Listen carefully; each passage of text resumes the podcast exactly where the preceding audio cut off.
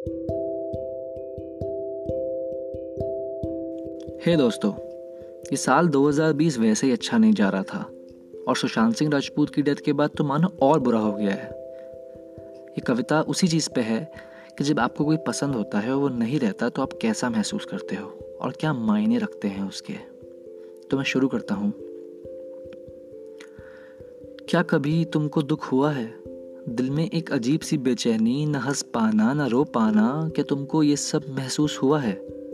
किसी चीज़ का डर सा होना, दिलो दिमाग पे इसका यू असर सा होना, ना काम में मन लगना, ना बात करने का दिल करना, क्या हुआ है कभी? कि किसी की ज़िंदगी ने तुमको ऐसे छुआ है कभी? अगर ऐसा है तो इंसान बहुत ख़ास है। तभी तो उसके जाने पे हुआ ये एहसास है कि मानो मुकम्मल कर ली थी उसने अपनी ज़िंदगी। कि जाने पे भी लोग उसे याद कर रहे थे। उसके ना रहने के बाद भी अपना वक्त उस पर बर्बाद कर रहे थे। ऐसा कुछ तो किया होगा उसने जो उसके नाम ये जन सैलाब आया है। कौन था वो? जो इंसानों के बीच खुदा बन के छाया है? अपने किरदारों से वो सबको इतना कुछ कह गया, जाने के बाद भी वो सबके दिलों में रह गया।